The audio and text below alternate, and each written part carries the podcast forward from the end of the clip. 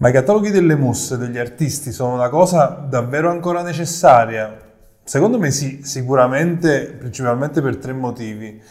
Prima di tutto perché se fatti bene sono sicuramente uno strumento di approfondimento rispetto ai contenuti che abbiamo visto magari durante un'esposizione. Non sempre si riesce a mettere in mostra tutto e non sempre si riescono a sintetizzare in una mostra, anche se grande, anni di studio e quindi se uno vuole saperne di più, se vuole scavare più a fondo in quell'argomento,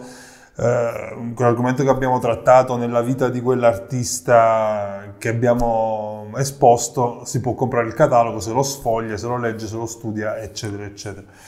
Il secondo motivo è quello che il libro o il catalogo che sia è sicuramente un documento che in qualche modo resta nella storia, diventa comunque parte della storia dell'arte rimane un punto fermo, si condensa e si congela in qualche modo lo studio che si è fatto intorno ad un determinato argomento o a un determinato artista e si trasforma in un oggetto che possiamo consegnare a tutti gli altri, a tutti quelli che saranno interessati a quello che stiamo dicendo.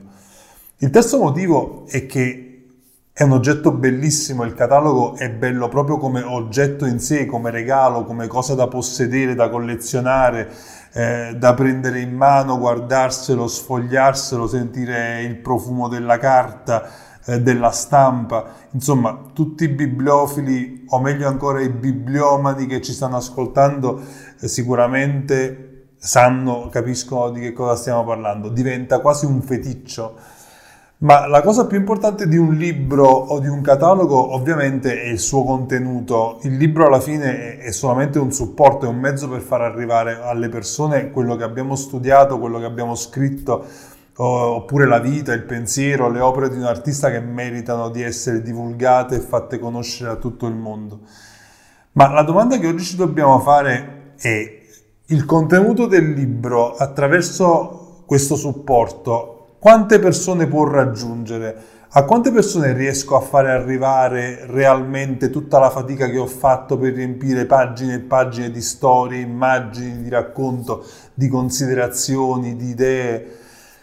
Sicuramente troppo poche. Se pensate che la tiratura media di un libro oggi si aggira intorno alle mille copie, vuol dire che il mio racconto non raggiungerà materialmente più di mille persone nel migliore dei casi. Eh, se ci pensate sono davvero pochissime rispetto a quelle che potrebbero davvero essere interessate in ogni parte del mondo ad ascoltare la nostra storia, le nostre argom- argomentazioni e magari, perché no, anche a discuterne direttamente con noi. E quindi in casa editrice ci siamo chiesti cosa, come possiamo fare, co- cosa possiamo fare per risolvere questo problema, come facciamo a diffondere il nostro lavoro, il pensiero dei nostri autori oltre la fisicità eh, della carta stampata. Il libro, o meglio il contenuto del libro, il nostro contenuto, oggi sicuramente ha delle chance in più eh, rispetto a qualche anno fa, grazie al digitale, ai social e al web in generale. Ed è lì, proprio lì, che il libro deve andare a trovare una sua nuova e più ampia dimensione, una diversa capacità di arrivare ai suoi lettori e ai suoi interlocutori.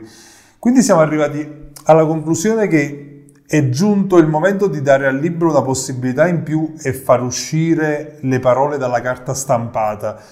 e usarle in una maniera nuova attraverso canali nuovi e con mezzi nuovi. Quindi che cosa abbiamo fatto? Abbiamo creato, abbiamo pensato un nuovo format che permetta appunto al libro, al catalogo di diventare un vero e proprio media con più dimensioni,